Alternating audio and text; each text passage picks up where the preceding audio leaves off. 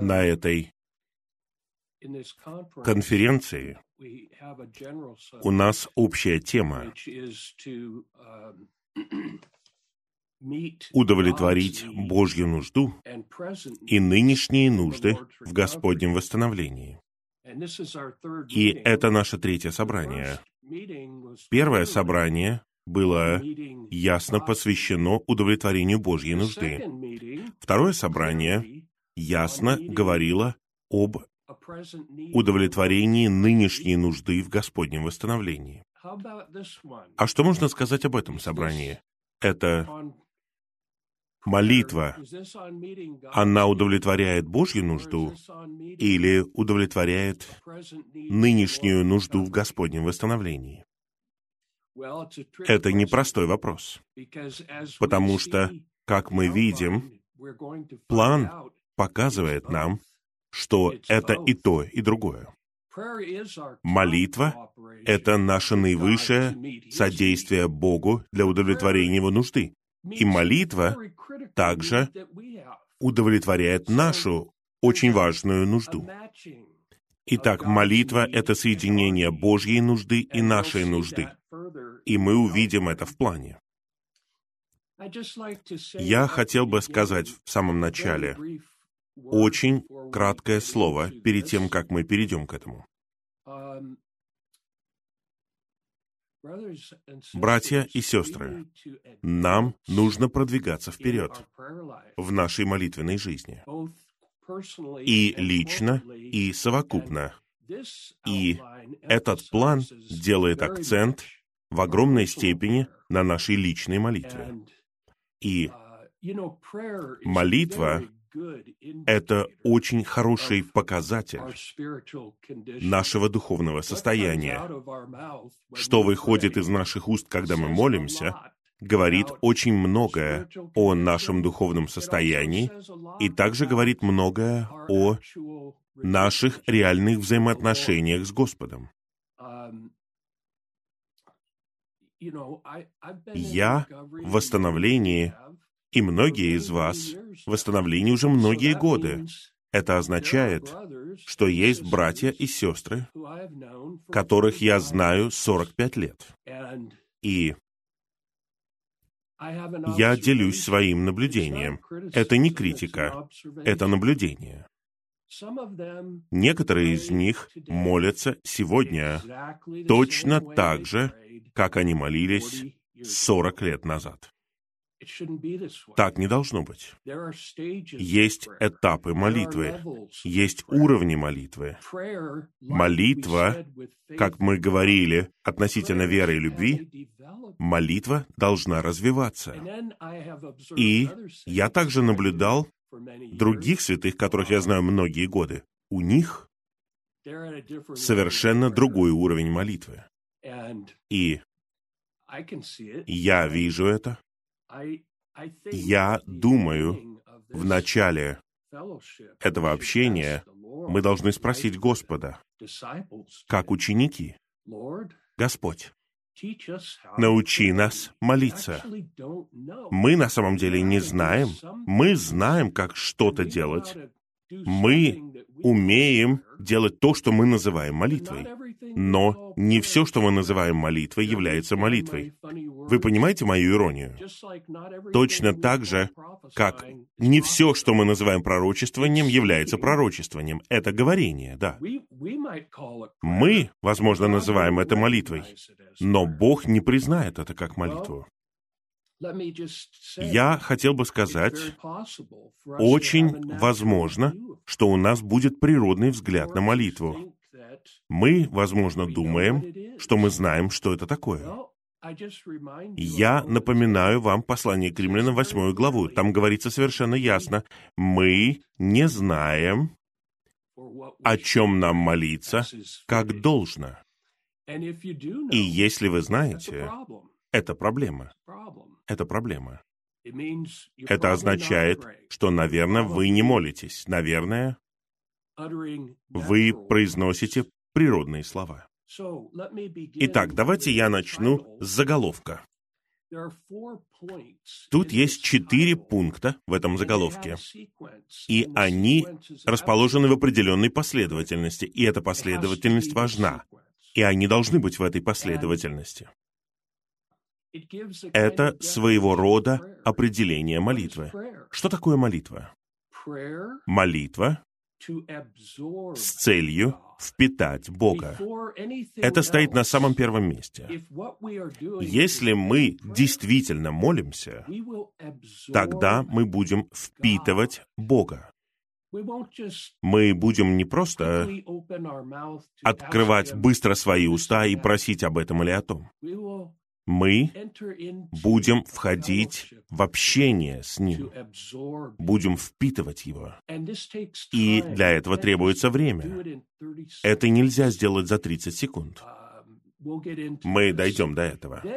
Затем, если мы впитываем Бога, тогда теперь у нас есть шанс выражать Бога.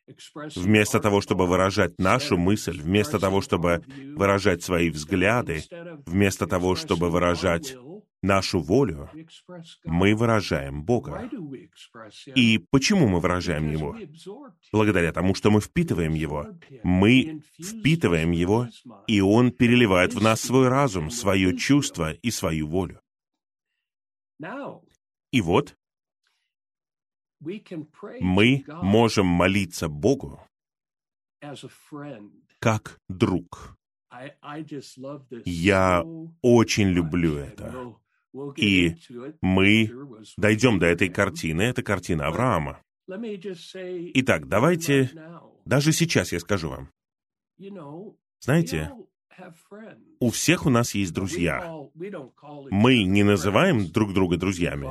Мы называем друг друга братьями и сестрами. Но истина вот в чем. Мы также и друзья.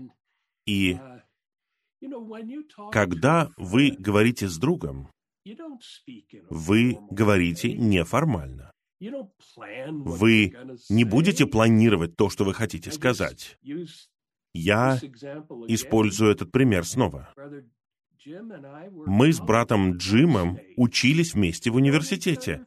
Мы знаем друг друга много десятилетий. Мы братья и мы друзья.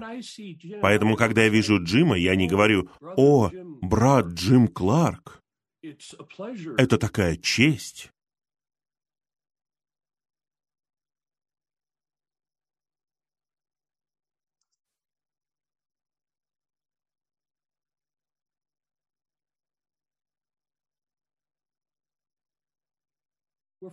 Мы друзья. И как мы говорим со своими друзьями? Мы говорим с ними неформально. И это не что-то запланированное. Мы не составляем речи. Это не что-то привычное, это что-то естественное, разве нет? Итак, чем больше мы движемся вперед в нашей молитвенной жизни, тем менее формальной становится наша молитва. Тем более человечными, я использую это слово, тем более человечными они становятся. У нас будет человеческий разговор с Господом. Затем, поскольку мы друзья Бога, Библия говорит об Аврааме. Он назван другом Бога. Богу нужны друзья. И я не знаю, но мне кажется, он единственный, кто в Библии называется другом Бога. Конечно же, Моисей был другом Бога, но я не знаю, использовалось ли там это слово. И Разве было бы не чудесно, если бы Господь сказал, «Джим, ты мой друг. Сет, ты мой друг. Том, ты мой друг». Я надеюсь, он скажет это мне. Марк, ты друг Бога. О, ты не просто человек, который молится, ты друг Бога. И когда мы являемся Его друзьями, мы доходим до четвертого положения. Мы можем работать вместе с Богом. для удовлетворения его нужды. Итак, первая часть — это удовлетворение нашей нужды, и в результате мы удовлетворяем его нужду. И я хотел бы дать вам эту основополагающую мысль. Молитва — это научение, это как духовное умение. У нас у всех есть дух, мы можем молиться, но ее нужно развивать, ей нужно учиться, ее нужно практиковать, и она должна должна меняться со временем. Итак, первое основополагающее значение молитвы состоит в том, чтобы впитывать Бога. Это не природное представление. И я бы сказал, хотя мы главным образом говорим о нашей личной молитвенной жизни, я бы сказал, даже в нашей совокупной молитве нам нужно впитывать Бога. Я не против того, чтобы у нас был список того, о чем нужно молиться. Но, откровенно говоря, мне не нравятся списки. Потому что вот что я наблюдаю. Когда есть список, никто не впитывает Бога. Люди просто движутся по списку. Разве было бы не чудесно, даже когда мы собираемся вместе, перед тем, как мы перейдем к каким-то вещам, перед тем, как мы перейдем к событиям, к деятельности, нам нужно провести какое-то время, чтобы впитывать Бога и удостовериться, что Бог проникает в нас со своей мыслью, со своим чувством, и со своей волей, и со своим бременем. По крайней мере, какое-то время. Конечно же, мы должны делать это до того, как придем на совместное собрание. Итак, нам нужно практиковать это в огромной степени в нашей личной жизни. Хорошо, читаю первый римский пункт. Значение молитвы заключается в том, чтобы впитывать Бога. Чем больше мы будем соприкасаться с Богом, тем больше мы будем впитывать Его. А чем больше мы будем впитывать Его, тем больше мы будем наслаждаться им как нашим светом и нашим спасением. Это наша нужда. Это насущная нынешняя нужда в Господнем восстановлении. Она состоит в том, чтобы у нас была такая молитва. Это в огромной степени основано на 27-м псалме. Давид был таким человеком. Мы знаем, что в одном из стихов он сказал, «Одного я желаю, одного я прошу у Господа». Я хочу прочитать его. «Одного просил я у Иеговы, этого я ищу, чтобы обитать мне в доме Иеговы во все дни моей жизни, созерцать красоту Иеговы и спрашивать в его храме. Представляете?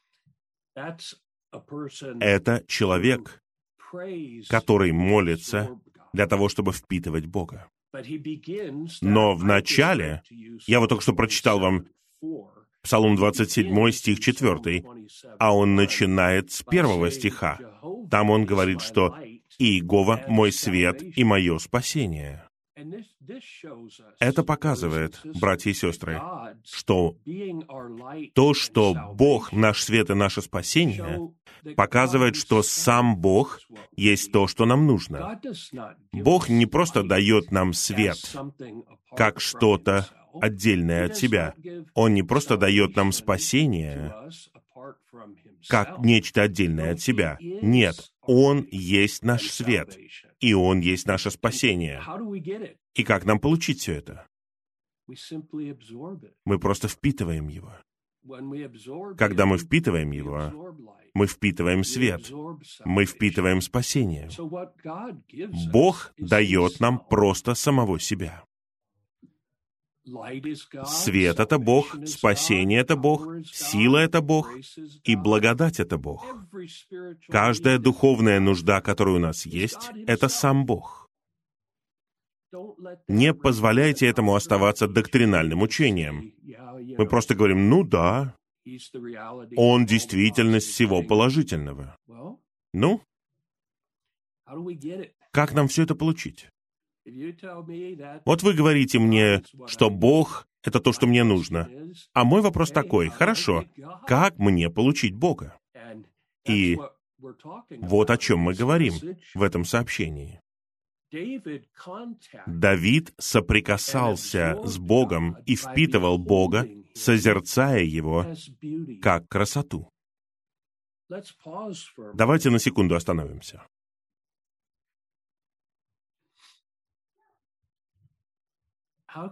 Как мы можем созерцать Его? Он невидимый.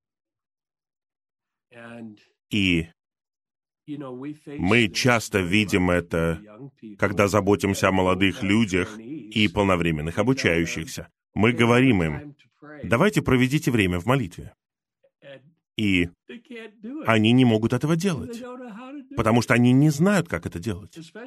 Особенно, если мы говорим, отведите время тому, чтобы созерцать Господа. Что это такое? Итак, это научение. Это научение. И мы созерцаем его, и есть практическое применение. Но я хочу дочитать этот пункт. Давид соприкасался с Богом и впитывал Бога, созерцая Его как красоту. Когда он соприкасался с Богом, чтобы впитывать Бога, он переживал озарение и получал спасение внутри. Это было его осознание, когда он созерцал Господа. «О, Господь мой свет и мое спасение! Я переживаю Его как свет и спасение». Первый пункт и второй пункт дают нам применение. Я прочитаю их вместе, и потом я поделюсь этим. Созерцание Бога, как нашей красоты, это великий ключ и великий секрет, позволяющий нам переживать Бога для Его сердечного желания. Великий секрет. Итак, не разочаровывайтесь. Мы все учимся. Мы все учимся созерцать невидимую личность, и это научение. Послушайте дальше. Текст описания к первому подпункту. Второе послание Коринфянам, глава 3, стихи с 16 по 18. Мы часто цитируем стих 18. Мы все с открытым лицом, созерцая и отражая, но начинайте с 16 стиха. Контекст таков. Чтение Божьего Слова. Там говорится, когда читается Моисей, на их сердце лежит покрывало. Итак, сердце должно обратиться к Господу, чтобы покрывало было снято. Тогда вы созерцаете его. Где? В Его Слове. В Его Слове. Вы хотите созерцать Господа? Не надо просто закрывать глаза и молиться и говорить, «Я созерцаю». Единственное, что вы созерцаете, это обратную сторону своих век. Нет, обратите свои глаза к Божьему Слову и ищите эту личность, и вы найдете ее. Он там. Итак, второй пункт говорит, благодаря божественному раздаянию через омовение водой жизни в Слове Христа, Он украшает нас как дом своей красоты, чтобы мы стали Его красивой невестой для Его украшения. Мы знаем, что послание к Ефесянам 5 глава говорит об омовении водой в Слове, которое освещает нас. Это действительное переживание. Оно соответствует 17 главе Евангелия от Иоанна. «Освети их в истине, Твое Слово есть истина». Как мы можем созерцать Господа в Его Слове. Но вы должны читать Его Слово надлежащим образом. В противном случае вы будете созерцать только буквы. Мы не хотим созерцать буквы, мы хотим созерцать личность. Как мы это делаем? Благодаря подлинной молитве. Благодаря подлинной молитве. Мы соединяем чтение Писания с подлинной молитвой. Когда вы это делаете, вы получаете личность. Вы не просто получаете букву, вы созерцаете его, созерцаете. Пункт В очень хороший. Есть евангельский гимн, который начинается со слов «Нет оправдания у меня». Я думаю, мы все знаем этот гимн. И, конечно же, этот гимн говорит о нашем изначальном спасении. Но, братья и сестры, он все равно применим к нам. В нем есть очень важный принцип молитвы, а именно то, что мы видим в Евангелии от Иоанна 4.24. Бог есть Дух, и те, кто поклоняется Ему, должны поклоняться в Духе и истинности. Истинность это подлинность. Мы молимся не такими словами, которые мы думаем понравятся Богу. Мы молимся согласно тому, что на самом деле внутри нас, по-настоящему. И чудесно вот что. Господь уже знает.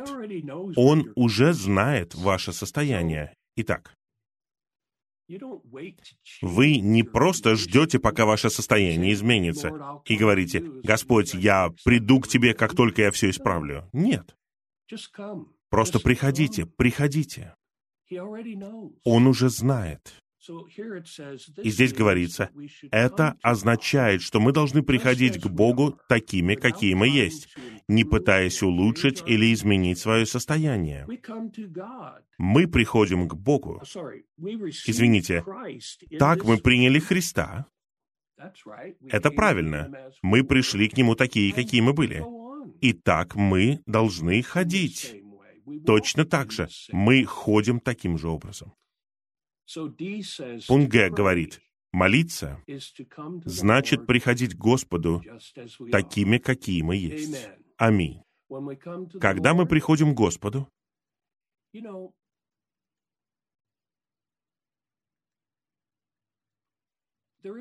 есть огромная разница между совокупной молитвой и личной молитвой. Разве нет? В совокупной молитве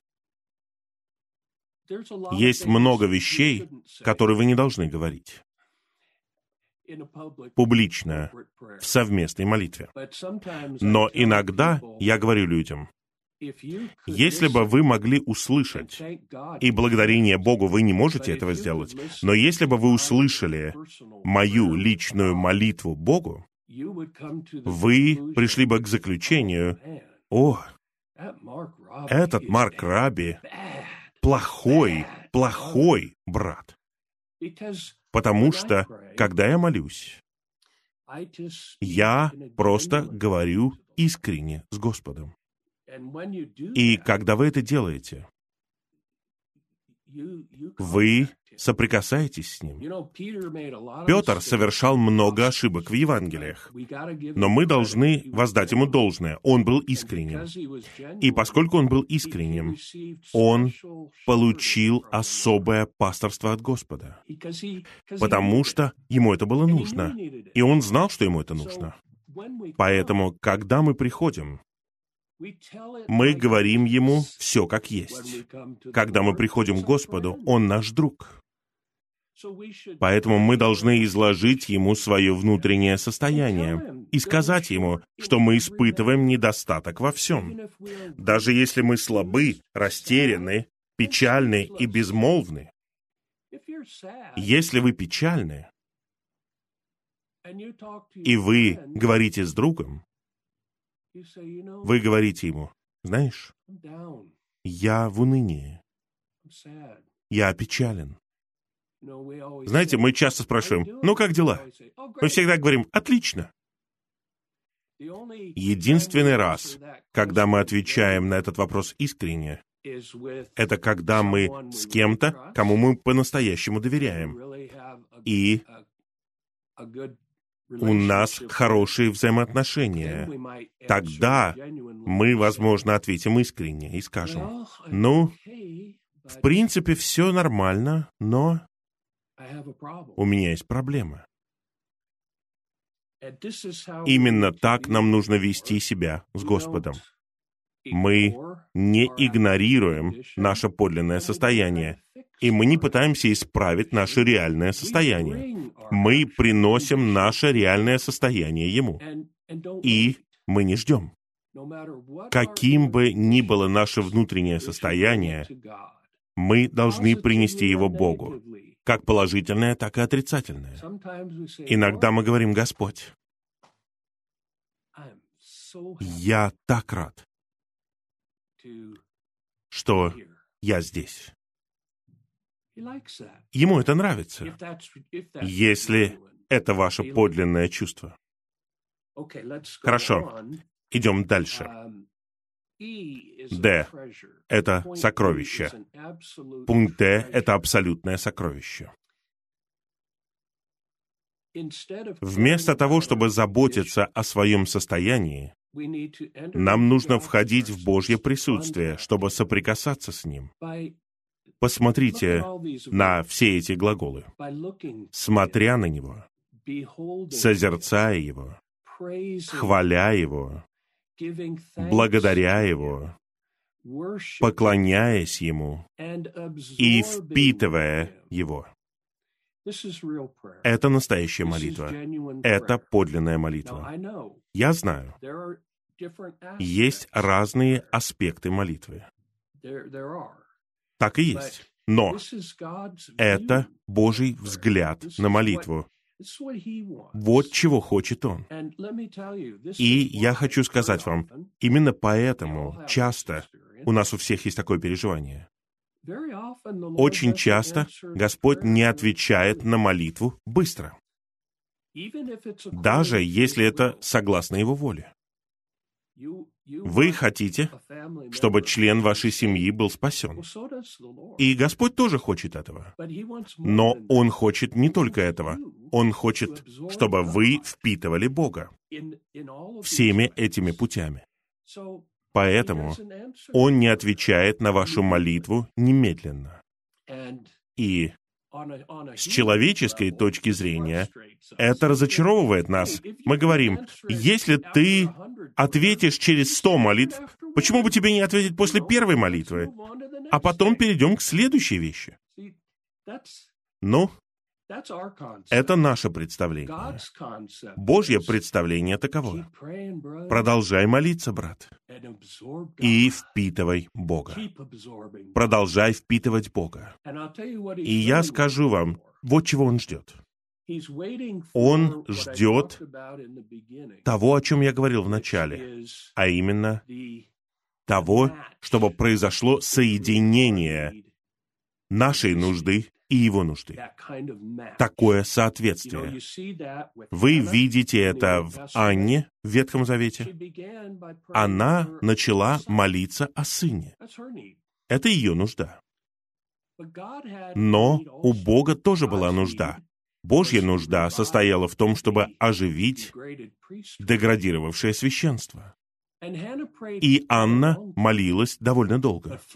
Но, наконец, наконец, она помолилась так. «Господь, если Ты дашь мне сына, я отдам его Тебе на всю его жизнь, и он будет Назареем». Вот теперь ее нужда и Божья нужда полностью соответствовали друг другу. И появился Самуил. Вау! На предстоящем обучении мы будем говорить о Самуиле.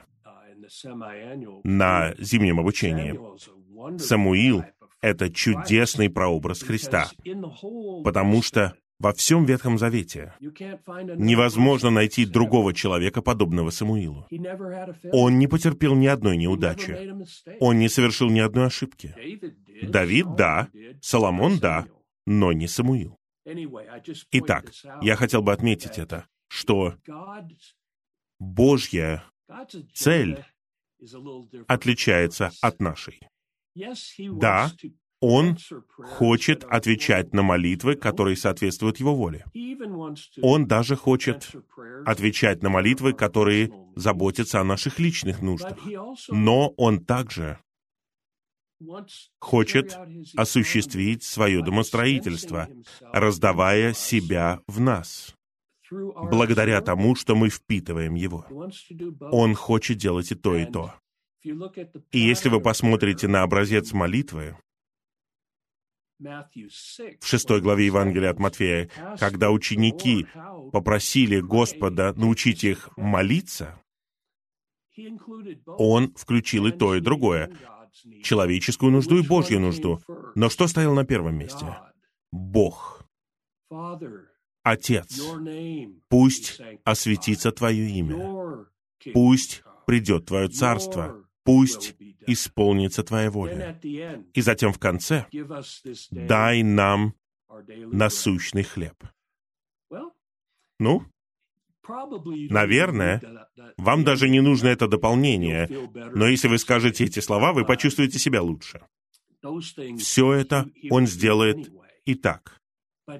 Но вы видите последовательность. В образце молитвы Божья нужда стоит на первом месте, и нужда человека в нее включена. Это хороший принцип. Давайте закончим этот пункт. Мы впитываем его благодаря всем этим средствам, и тогда внутренне мы будем получать его как свет, силу, и внутренне будем спокойными, просветленными, крепкими и наполненными силой. В этом случае мы усвоим урок того, как оставаться в соединении с Ним, когда мы преподносим Слово Святым. Возможно, вы скажете, «Я не преподношу Слово Святым». Это работа Марка Раби. Нет, это ваша работа. Мы все преподносим Слово святым. Матери преподносят Слово своим детям, которые являются святыми. Мы все преподносим Слово святым на собрании пророчествования. И я повторяю, не все говорение, которое происходит на собрании пророчествования, является пророчествованием. Что-то является пророчествованием, а что-то нет. Почему? Потому что не все остаются в соединении с ним. Есть очень-очень-очень тесная связь между молитвой и пророчествованием. И я не имею в виду просто лишь молитву перед пророчествованием. Я имею в виду то, что говорится в этом плане. Мы должны оставаться в соединении с Ним. Что это за соединение? Это молитва. А как я могу молиться в то же самое время, когда я пророчествую? Господь так и делал. В своем богочеловеческом житии он оставался в общении с Отцом в то время, когда он говорил с другими. Это научение, и нам всем нужно учиться этому. Второй пункт очень интересный, потому что он развивает это положение впитывания Бога. В послании к Колосинам, 2 главе стихах 6 и 7 показано, что Христос, как добрая земля, является богатой почвой, в которой мы укоренены, чтобы расти за счет элементов, которые мы впитываем из почвы. Представляете? В прообразе доброй земли, как мы увидели, каждый израильтянин получил удел земли. Сначала согласно колену, потом согласно семейству, и потом как отдельный человек. Все получили удел. Это прообраз. В новозаветной действительности это нечто более субъективное. Вы не просто получаете землю, вы посажены в земле. Вы — растение, которое находится в земле. Это чудесно. Это что-то субъективное. И мне это нравится. Тут говорится, мы будем расти за счет элементов, которые мы впитываем из почвы. Итак, что это за элементы? О, мы могли бы составить очень длинный список, потому что эта земля — это всеобъемлющий Христос. В этой почве есть очень много элементов. Но в послании к Колосинам 2 главе я хотел бы отметить, Павел описывает эту почву. Во второй главе, в стихах с 8 по 15, он говорит нам о некоторых элементах, которые находятся в этой почве, которые мы должны впитывать. И он упоминает восемь из них. Я упомяну их кратко, я не буду их развивать. Но я хотел бы сказать вам, что вы впитываете. Стих 9. В нем обитает вся полнота божества телесно. Представляете? Я впитываю всю полноту божества. Десятый стих. Он глава всякого начальства и власти. Стих 11. В нем вы обрезаны. Стих 12. Мы погребены вместе с ним. Стих 13. Мы оживотворены. Итак, воскресение — это тоже элемент этой почвы. Стих 14. Он стер рукопись в предписаниях. Это тоже в почве. Стих 15.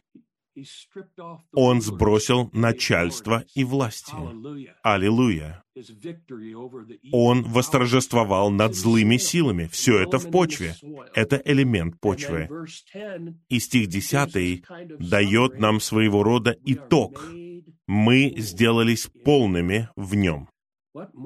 Что еще нам нужно? В нашей христианской жизни нам больше не нужно ничего, чего бы не было в элементах этой почвы. В этой почве есть все, плюс еще много всего, о чем мы даже не знаем. Хорошо, нужно читать дальше. Работая вместе с Богом, Павел сажал верующих. Павел говорит, я посадил, я посадил. Что это такое? Благодаря своему уговорению благодаря его благовествованию, он сажал людей в Христа как почву. Павел сажал верующих как живые растения в Христа как почву.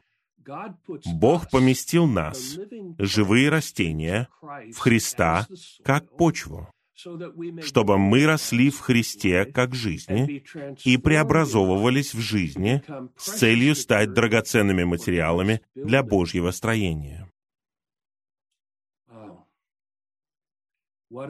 Какое чудесное органическое понимание возрождения и крещения. Знаете, Библия использует эти органические иллюстрации того, как сажают растения и прививают растения. Это, это сельскохозяйственные термины. Это что-то органическое. Все это показывает нам, что наши взаимоотношения с Господом должны быть абсолютно органическими. Вот для чего нужна молитва. Она должна развивать эти органические взаимоотношения. И тогда Бог, Христос и Дух уже не будут объективными для нас. Мы теперь в Нем. Мы в Нем, и мы растем в Нем, и мы впитываем Его. Вот для чего нужна молитва. Согласно Божьему домостроительству, человек, который полагается на Господа, подобен дереву, посаженному у воды. Я практически уверен, что в тексте там говорится, что дерево пересажено. Знаете, мы были пересажены. Мы не были посажены у воды. Мы были посажены где-то еще, но мы были пересажены к воде, которая обозначает Бога как источник живых вод. Дерево растет возле реки, впитывая все богатство воды. Это картина Божьего домостроительства.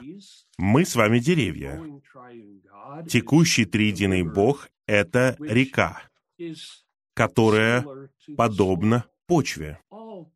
В ней есть разные питательные вещества и минералы, и все, что нам необходимо. Все это в воде. Извините, я не закончил. Это картина Божьего домостроительства, которая осуществляется посредством Его божественного раздаяния. Если вы обратите внимание, здесь есть ссылка на примечание. Я прочитаю его вам, оно довольно короткое.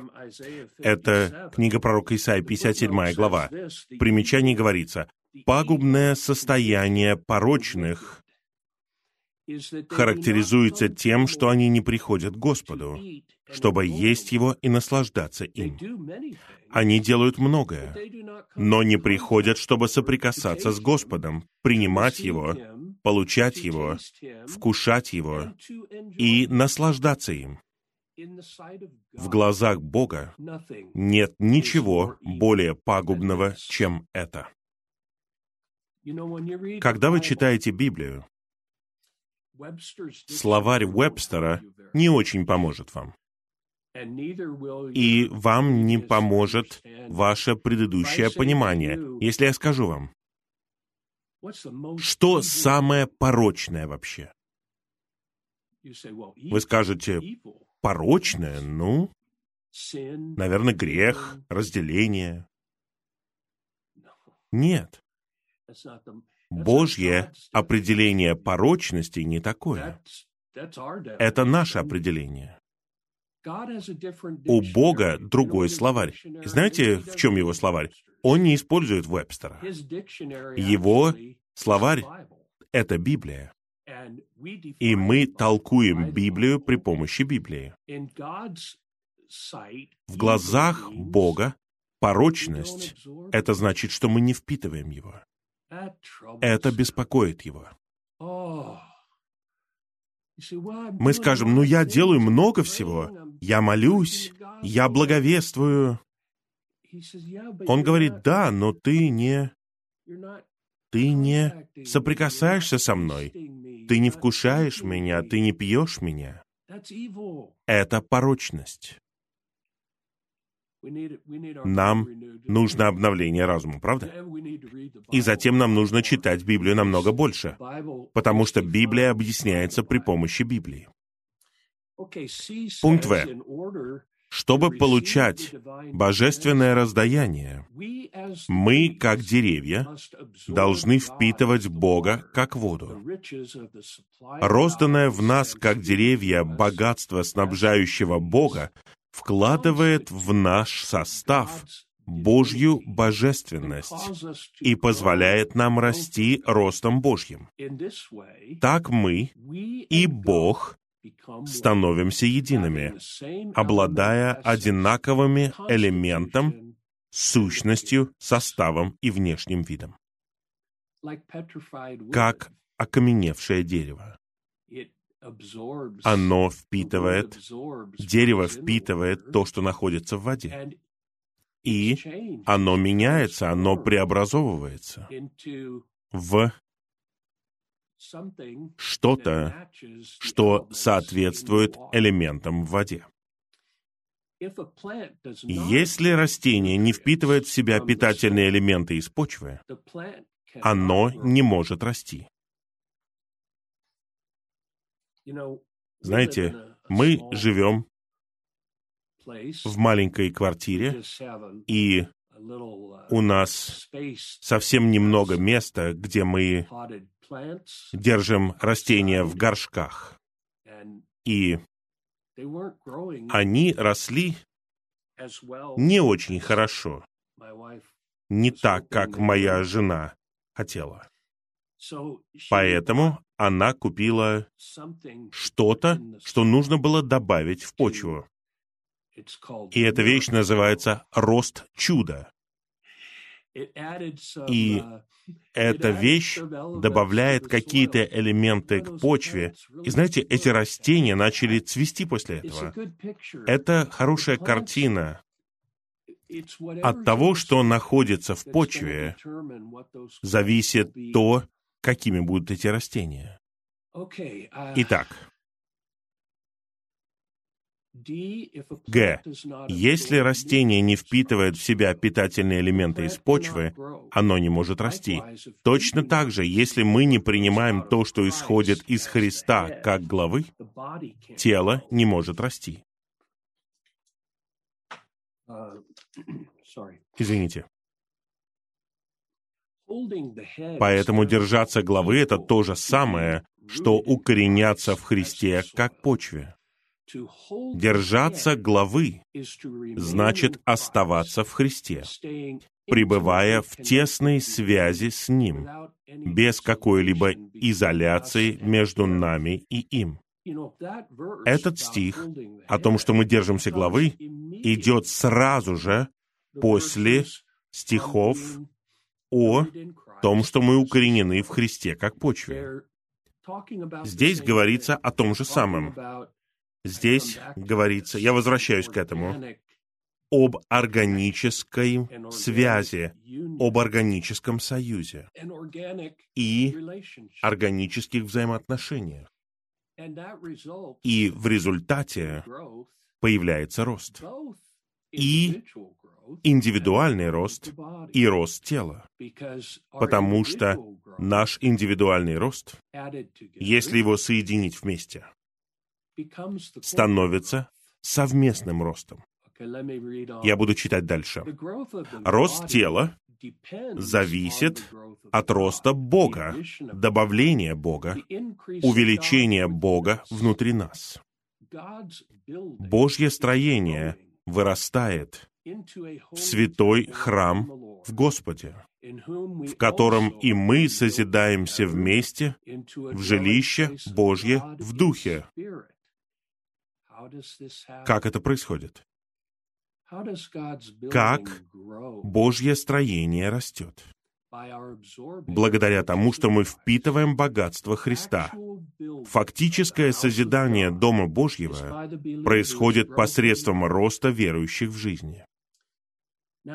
Итак, пункт Е говорит о том, о чем я говорил чуть раньше. Индивидуальный рост становится совокупным ростом. Если все члены будут расти индивидуально, тело будет созидаться совокупно. Точно так же, как наше физическое тело. Если члены просто растут нормально, тогда тело созидается, все тело растет. Это что-то органическое. В послании к Колосинам 2.7 укоренение и созидание помещены вместе. Причина этого состоит в том, что укоренение предназначено для роста, а рост — это подлинное созидание. Вау! Вторая глава послания к Колосинам — это очень серьезная глава. Единственный способ стать глубоко укорененными в Христе — это соприкасаться с Ним как почвой, чтобы ежедневно впитывать в себя воду в Слове. Так мы пускаем корень вниз и приносим плод вверх. Святые, пункт З это применение всего этого положения. Что значит впитывать Господа? И в принципе он сам себя объясняет. Нам нужно уделять время тому, чтобы изо дня в день впитывать Христа, проводя с Ним время лично и уединенно благодаря чему мы будем естественным образом ходить в Христе и являть Христа своей жизнью для совокупного выражения Христа. Я знаю. Все мы знаем это. Но вопрос вот в чем, делаем мы это или нет. Вы говорите, у меня каждый день утреннее оживление, я читаю книжку. Мы говорим здесь не об этом. Мы говорим о впитывании Господа, проводя личное и уединенное общение с Ним. Итак, первый пункт. Наша ежедневная нужда состоит в том, чтобы уделять достаточно времени. Вы увидите в этих подпунктах говорится о времени снова и снова, потому что требуется время. Требуется время. Когда вы видите дерево, вы видите большие корни, которые выходят из ствола. Это не те корни, которые впитывают воду. А вот маленькие, малюсенькие, крошечные корни глубоко под почвой впитывают воду. Это значит, что вы не можете впитывать много за раз. Это все равно, что пить воду.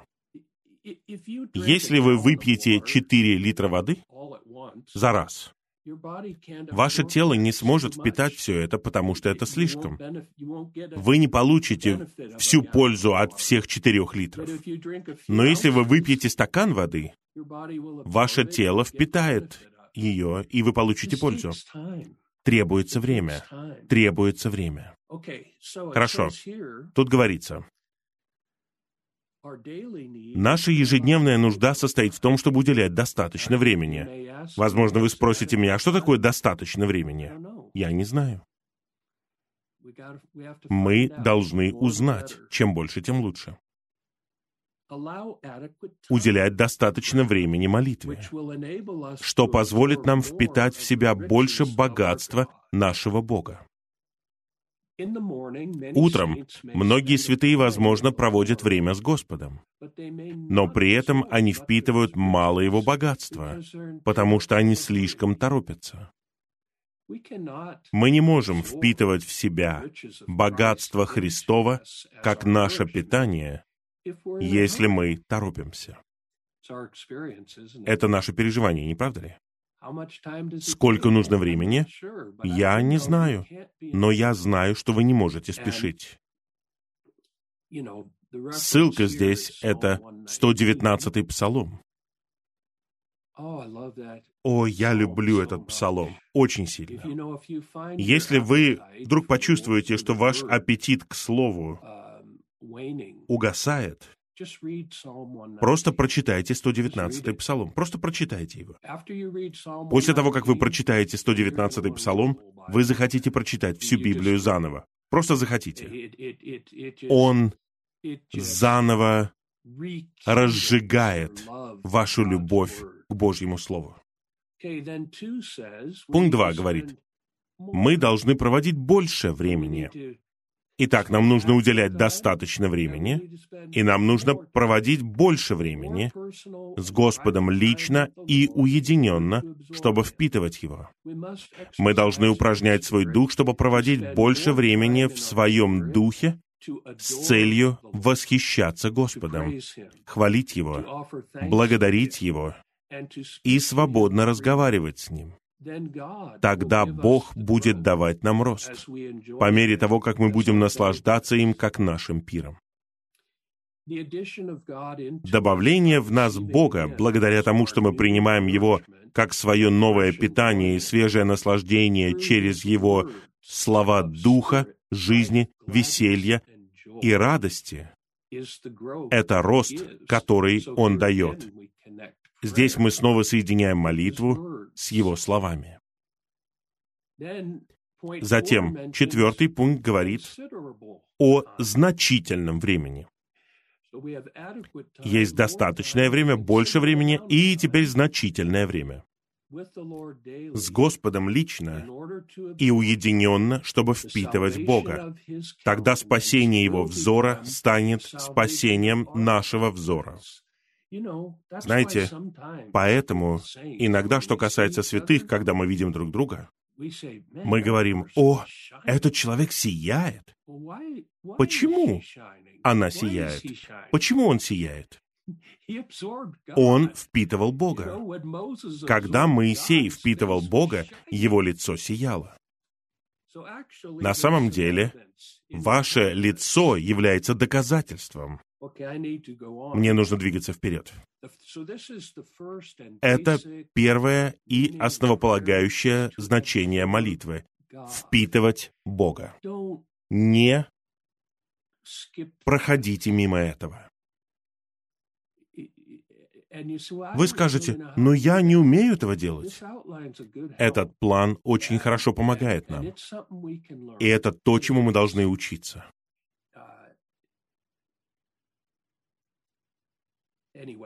Итак, давайте двигаться вперед. Третий пункт. Значение молитвы заключается также в том, чтобы мы выражали Бога. В Псалме 27.4 Давид говорит, что он желал не только созерцать красоту Иеговы,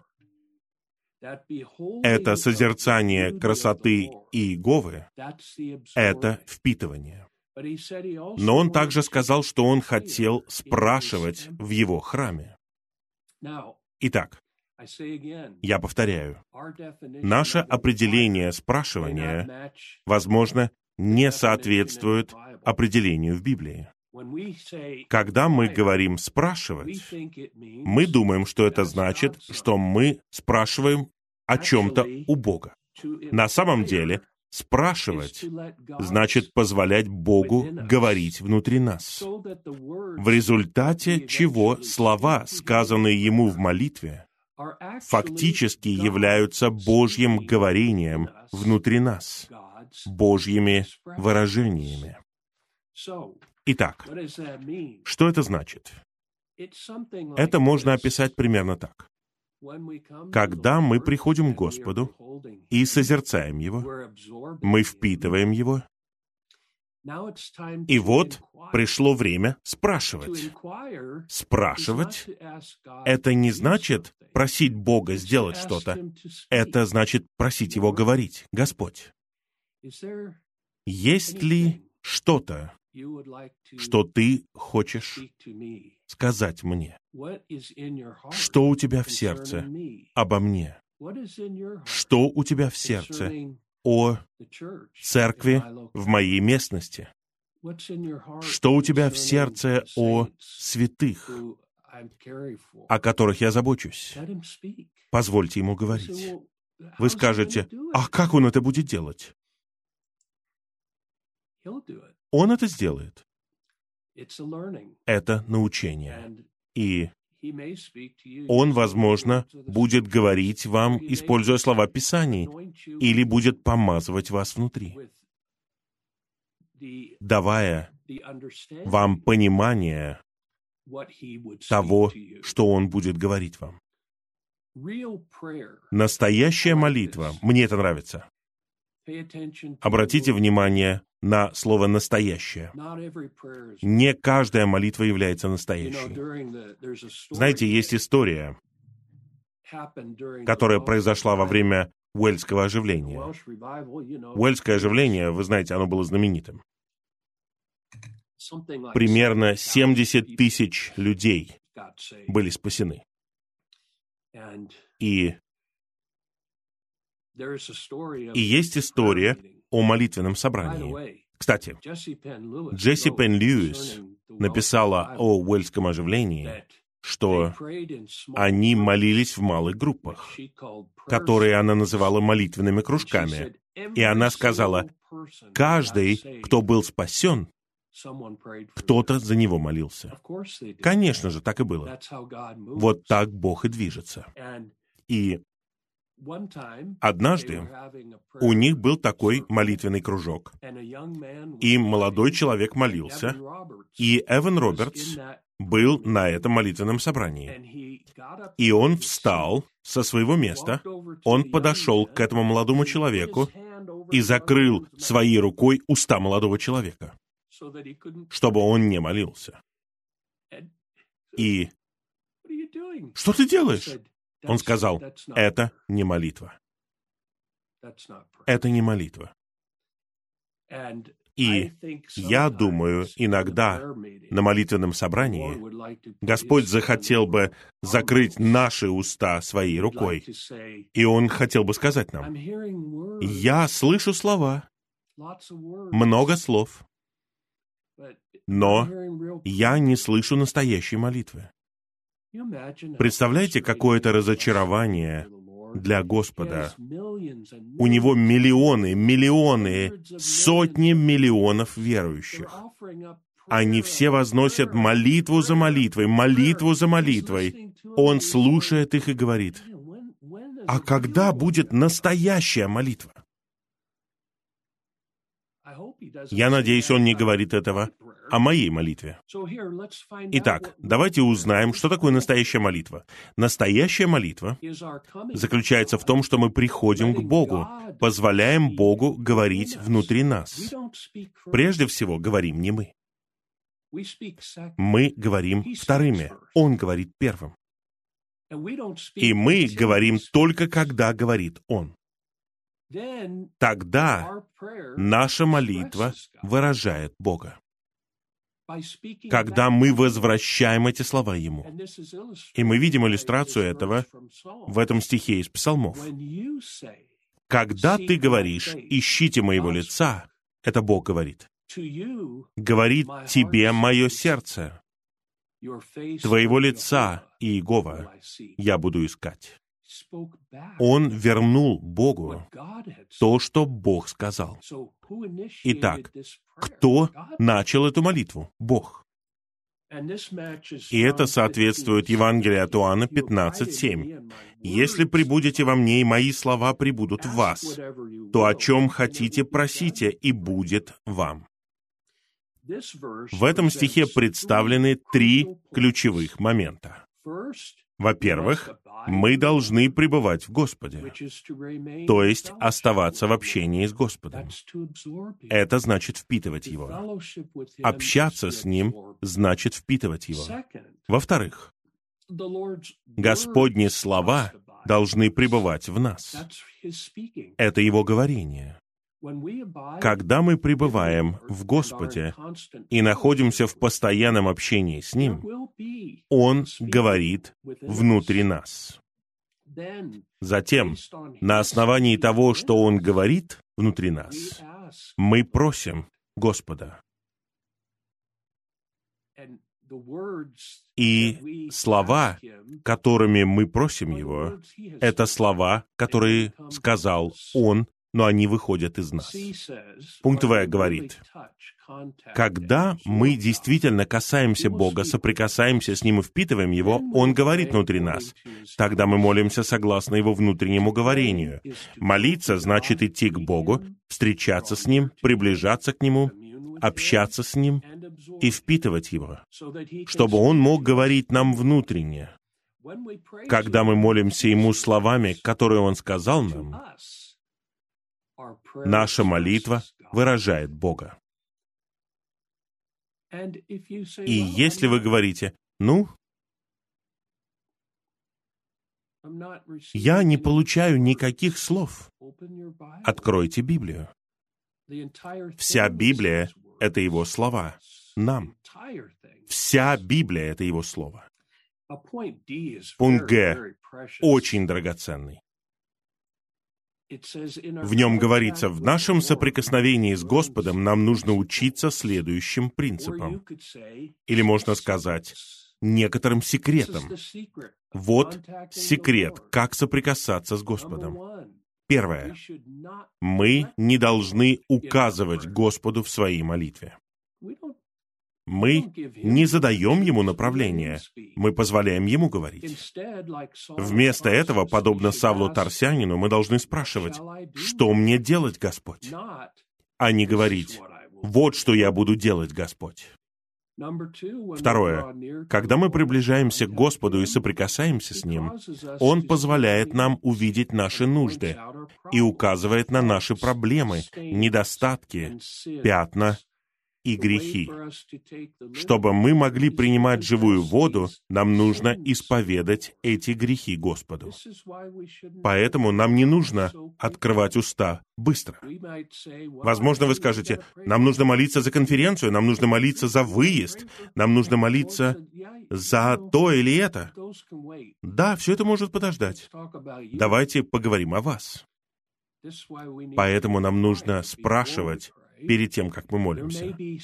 Может быть, есть какие-то вещи, которые нам нужно исповедать.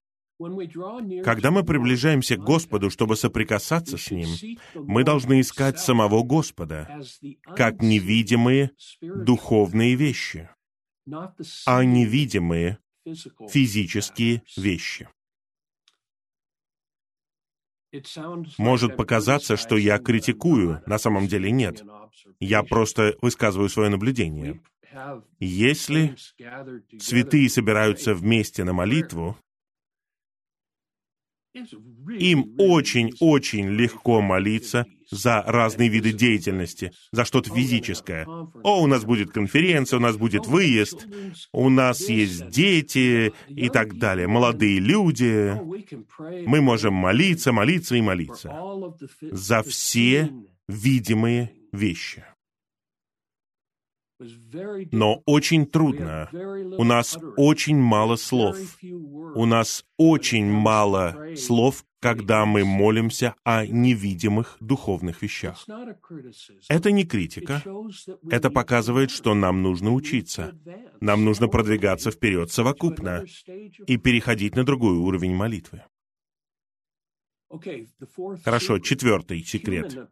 Человеческие мнения мешают Господней силе. Поэтому только когда мы будем безнадежно слабы, потерпим полную неудачу и станем совершенно мертвыми, тогда Господь явит себя в нас и явит себя нам как силу воскресения. Мы должны быть Лазарями, не Марией и Марфой. Мария и Марфа имели человеческие мнения. Лазарь просто умер. У него не было никаких мнений. У мертвых не бывает мнений. Поэтому они могут переживать жизнь воскресения. Что с ними произошло? Это значит, что у нас нет никакой надежды, мы ни в чем не полагаемся на себя. Мы не говорим «Я знаю, я знаю, что хочет Господь, я знаю». Это Мария и Марфа. Лучше просто говорить «Я не знаю». Я безнадежный. Я неудачник. На самом деле я в могиле. Господь скажет, отлично, теперь я могу что-то сделать с тобой. Пятый пункт. Когда мы приближаемся к Господу, нам нужно позволить Ему делать в нас то, что Он хочет. Настоящая молитва всегда основана на Его воле. Хороший пример этого — это Евангелие от Матфея 26:39 в Гефсиманском саду. Господь молился трижды Отцу. «Пусть исполнится не моя воля, а Твоя». О, это хорошая молитва. Короткая молитва, но она очень хорошая, потому что это основополагающий принцип и секрет молитвы. Хорошо, шестое. Даже когда мы будем холодны и безразличны по отношению к Господу или впадем в мир, Он будет являть себя нам. Мы можем потерпеть неудачу и измениться, но Господь никогда не терпит неудачу и не меняется. Вам нравятся эти шесть секретов? Мне нравится. Я думаю, нам нужно молиться обо всех этих секретах и учиться всему этому. Четвертый римский пункт. В нем мы видим, что такое лучшая молитва. Хотите узнать, как молиться лучшей молитвой? Лучшая молитва заключается в том, чтобы молиться Богу как другу. Авраам был другом Бога. В 18 главе Бытия Бог неба смирил себя, чтобы стать другом Аврааму. Он пришел к Аврааму как человек, как друг. Я хочу засвидетельствовать перед вами. Тринадцать лет назад, ровно, я помню, когда все это произошло. Вся моя личная молитвенная жизнь изменилась. Я словно прошел через дверь, и все стало другим. Не таким, как предыдущие годы. И я начал, я не говорю, что я научился этому, я начал молиться вот именно так. Молиться Богу как другу. И я практикую это уже 13 лет. Это отличается от того, как я молился в прошлом. Сильно отличается. Давайте читать эти пункты. После того, как Авраам был обрезан, и его природной силе был положен конец, Авраам жил в близком общении с Богом и стал Божьим другом. Вот Давайте назовем это требованием для того, чтобы молиться такой лучшей молитвой. Мы должны быть обрезаны, и нашей природной силе должен быть положен конец. В противном случае мы не можем жить в близком общении с Богом, и мы не можем быть Его другом. Славное ходатайство, которое Авраам совершил перед Богом, послушайте, представляло собой доверительную беседу двух друзей на человеческом уровне. Ваша молитва похожа на человеческий разговор, или она похожа на религиозную формальную молитву? Я просто спрашиваю. Я ничего не говорю. Это доверительный разговор, основанный на открытии Богом своего сердечного желания своему другу. Я люблю Бытие 18 главу. Я надеюсь, вы вернетесь и перечитаете эту главу. Перед тем, как Бог сказал Аврааму, что он собирается сделать, в Содоме, Бог говорил сам с собой и сказал, «Я не могу скрыть этого от Авраама». И потом он говорит, «Ибо я знаю его». Я знаю его. Видите, Богу нужен был ходатай. Он знал Авраама, что он такой человек, потому что Авраам был его другом. Он сказал, «Я должен сказать ему, я должен сказать ему». И тогда он будет ходатайствовать. Я иду дальше.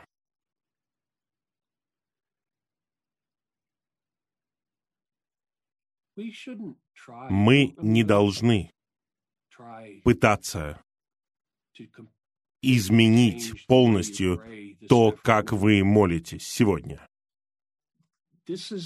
Это развитие в нашей христианской жизни. Это научение, которое требует времени, но мы можем сказать Господу, «Господь, я хочу быть Твоим другом. Я хочу, чтобы Ты был моим другом. Я хочу говорить с Тобой, как с другом». Вот очень кратко. В начале этого ходатайства, даже до самого ходатайства, знаете, что было до ходатайства Авраама за Лота? Долгое время общения. Три человека пришли к Аврааму в шатер. Двумя были ангелы, а одним был сам Господь. И он сказал, заходите, заходите давайте поедим.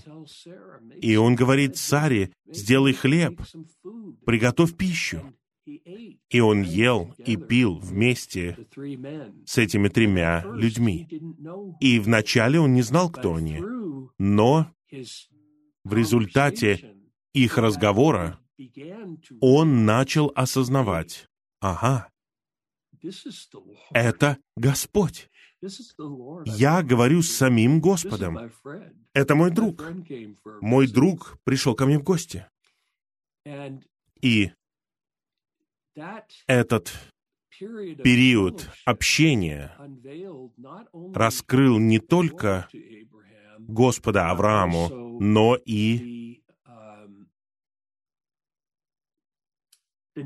нужду в ходатайстве за Лота.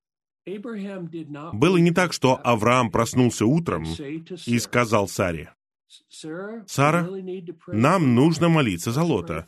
Давай молиться за нашего племянника. Вот он в Содоме. Авраам даже не знал, что ему нужно молиться за Лота. Потому что он не знал, что Бог уничтожит Содом. Он получил это понимание только благодаря общению с Господом. Вот теперь у него появилось понимание, он говорит, «О, Господь уничтожит Содом. Мой племянник Лот и его жена и его семья находятся в Содоме. Но он молился не так, как мы с вами. Мы бы сказали, «О, Господь, мой племянник, его жена, его дети, они в Содоме. Пожалуйста, вытащи их из Содома перед тем, как ты уничтожишь его». Нет. Он сделал не так. Знаете, что он сказал? Он сказал, «Ты же не уничтожишь праведного с порочным. Ты же не можешь. Ты что, так сделаешь? Ты что, уничтожишь праведного и порочного? И затем он бросил ему вызов. Он сказал, «Неужели судья всей земли поступит несправедливо?» Кто так вот разговаривает с Богом? Он говорит Богу, «Смотри, поступи праведно». Ты судья всей земли поступи праведно. Только близкий друг Бога мог сказать такое. Это даже не звучит как молитва. Это даже не напоминает то, что мы называем молитвой. Это просто разговор. И это очень человеческий разговор. Он не религиозный. Ни в коем случае. И он ничего не просил у Бога. Конкретно. Он только сказал, там есть праведники в Содоме. Возможно, они могут быть спасены. Хорошо, пункт В. Даже до воплощения Иегова как Христос являлся Аврааму в виде человека с человеческим телом и общался с ним на человеческом уровне. Как это таинственно. Он еще не воплотился. Но знаете, время — это изобретение Бога. Он живет не во времени. Для него это не проблема прийти к Аврааму задолго до того, как он был воплощен во времени. Наслаждаясь сладким общением с Богом, Авраам получил от него откровение. Видите, на первом месте стоит общение. Впитывание Бога стоит на первом месте. Тогда он получил откровение фактически о двух вещах, которых хотел Бог. Рождение Исаака и уничтожение Содома. Рождение Исаака связано с приходом Христа как благодати — а уничтожение Содома связано с Божьим судом над грехом. Это означает, что Христос должен прийти, а грех должен уйти. Это большое откровение. Почему Бог открыл это? Бог открыл Аврааму свое намерение уничтожить Содом, потому что он искал ходатая, который бы ходатайствовал за Лота. Бог хотел спасти Лота. Он желал спасти Лота. Он знал, что Лот и его семья — это народ Божий. Но ему нужен был кто-то, кто будет молиться за Лота. Потому что, как мы увидели в первом сообщении, Бог ограничивает себя нашим содействием. И он знал, что он мог положиться на Авраама. Он знал, что если он скажет Аврааму, что он собирается сделать, Авраам будет молиться. Именно это и произошло. Он искал ходатая. Бог хотел спасти Лота, чтобы защитить родословие Христа. в котором присутствует Руфь, Моавитянка и потомок Лота. Если бы что-то произошло с Лотом, это повлияло бы на все Божье домостроительство в будущем. Поэтому это не просто «давайте спасем этого одного человека и его семью». Нет. Это Божья нужда. Поэтому в своем доверительном общении с Авраамом Бог таинственным образом, не называя имени Лота, открыл свое сердечное желание. Надлежащее ходатайство начинается не по инициативе человека, оно начинается с Божьего откровения. По этой причине оно выражает Божье желание и осуществляет Божью волю. На первый взгляд Авраам ходатайствовал за Содом. Это могло показаться так, потому что он Лота не упомянул. На самом деле, он скрыто ходатайствовал за Лота. Это показывает, что мы должны ходатайствовать за Божьих людей, которые скатились в мир. Так бывает. Так бывает. И Бог хочет вывести их из мира. Бог хочет вернуть блудных сыновей в дом Отца, но Он не может этого сделать, если мы не будем молиться. В своем ходатайстве, я уже говорил об этом, в своем ходатайстве за Лота Авраам не умолял Бога согласно его любви и благодати. Он предъявлял Богу требования согласно его праведному пути. Божья праведность накладывает на Бога гораздо более строгие обстоятельства, чем его любовь и благодать. Пункт И. Я надеюсь, вы будете ценить его. Какое чудесное определение ходатайства. Ходатайство — это доверительный разговор с Богом согласно внутреннему намерению Его сердца. Для этого мы должны научиться задерживаться в присутствии Бога. Авраам задержался. Два ангела ушли. Они пошли вперед и отправились в Содом. Затем Господь ушел из шатра Авраама. Авраам последовал за ним. И тогда Господь повел себя так, словно он тоже пойдет в Содом. Авраам оставался с ним.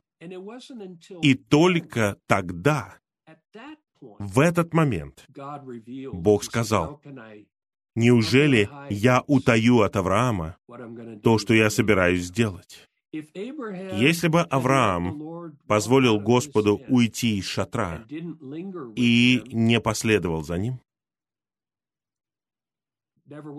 тогда бы ничего не произошло. Я повторяю, мы слишком спешим, мы слишком торопимся в нашей молитве. На самом деле, чем медленнее, тем лучше. Иногда только в самом конце мы получаем надлежащее понимание. Мы приходим с нашим списком и говорим, Господь, сделай вот это, сделай вот это, сделай вот это, вот это. Аминь. И когда мы говорим «Аминь», это означает «Все, до свидания». У Господа не было возможности ничего сказать.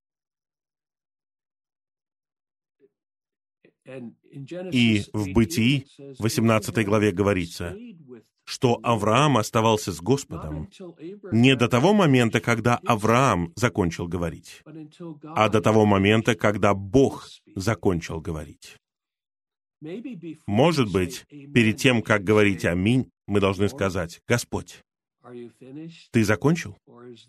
Или есть еще что-то? Может быть, у тебя есть еще что-то? Хорошо, заканчиваю. В нашем доверительном общении с Богом мы получаем откровение о том, что все невозможное становится возможным с Христом.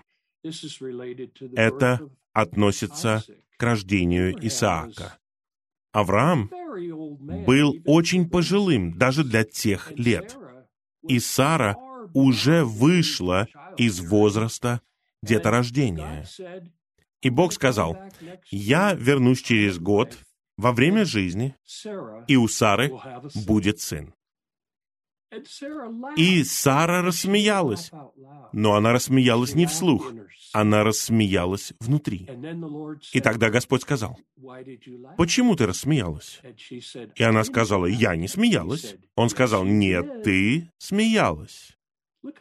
Посмотрите, как это по-человечески. Именно это мы понимаем под этим доверительным общением. Все, что мы считаем невозможным, все это невозможно для нас, но это не невозможно для Него. Хорошо. И в заключение. Во время первого аспекта нашей молитвы мы входим в общение с Богом который затем помазывает нас, вкладывая в нас свое бремя о работе и открывает нам свое намерение. Второй аспект нашей молитвы состоит далее в том, чтобы спрашивать Господа, прося Его о Его воле и Его бремени в отношении работы. Затем мы осуществляем цель молитвы, координируясь с Богом, чтобы работать вместе с Богом. Это прекрасная выжимка всего плана. И картина этого, я сделаю очень краткое заключение. Картина этого — это два жертвенника в Скинии, и все между двумя жертвенниками. У бронзового жертвенника во внешнем дворе удовлетворяется нужда человека. У золотого жертвенника для курения в святилище при входе в святое святых удовлетворяется Божья нужда. А что находится между этими двумя жертвенниками? Там мы делаем несколько остановок. И это путешествие между двумя жертвенниками обозначает такое доверительное общение, наслаждение Господом, у умывальника, у стола хлеба присутствия, у светильника. Что это? Это и есть общение, это впитывание Бога. Теперь мы подходим к жертвеннику курения, и теперь мы можем ходатайствовать согласно Богу. Извините, я задержался. Я здесь остановлюсь, и братья разделят нас в группы.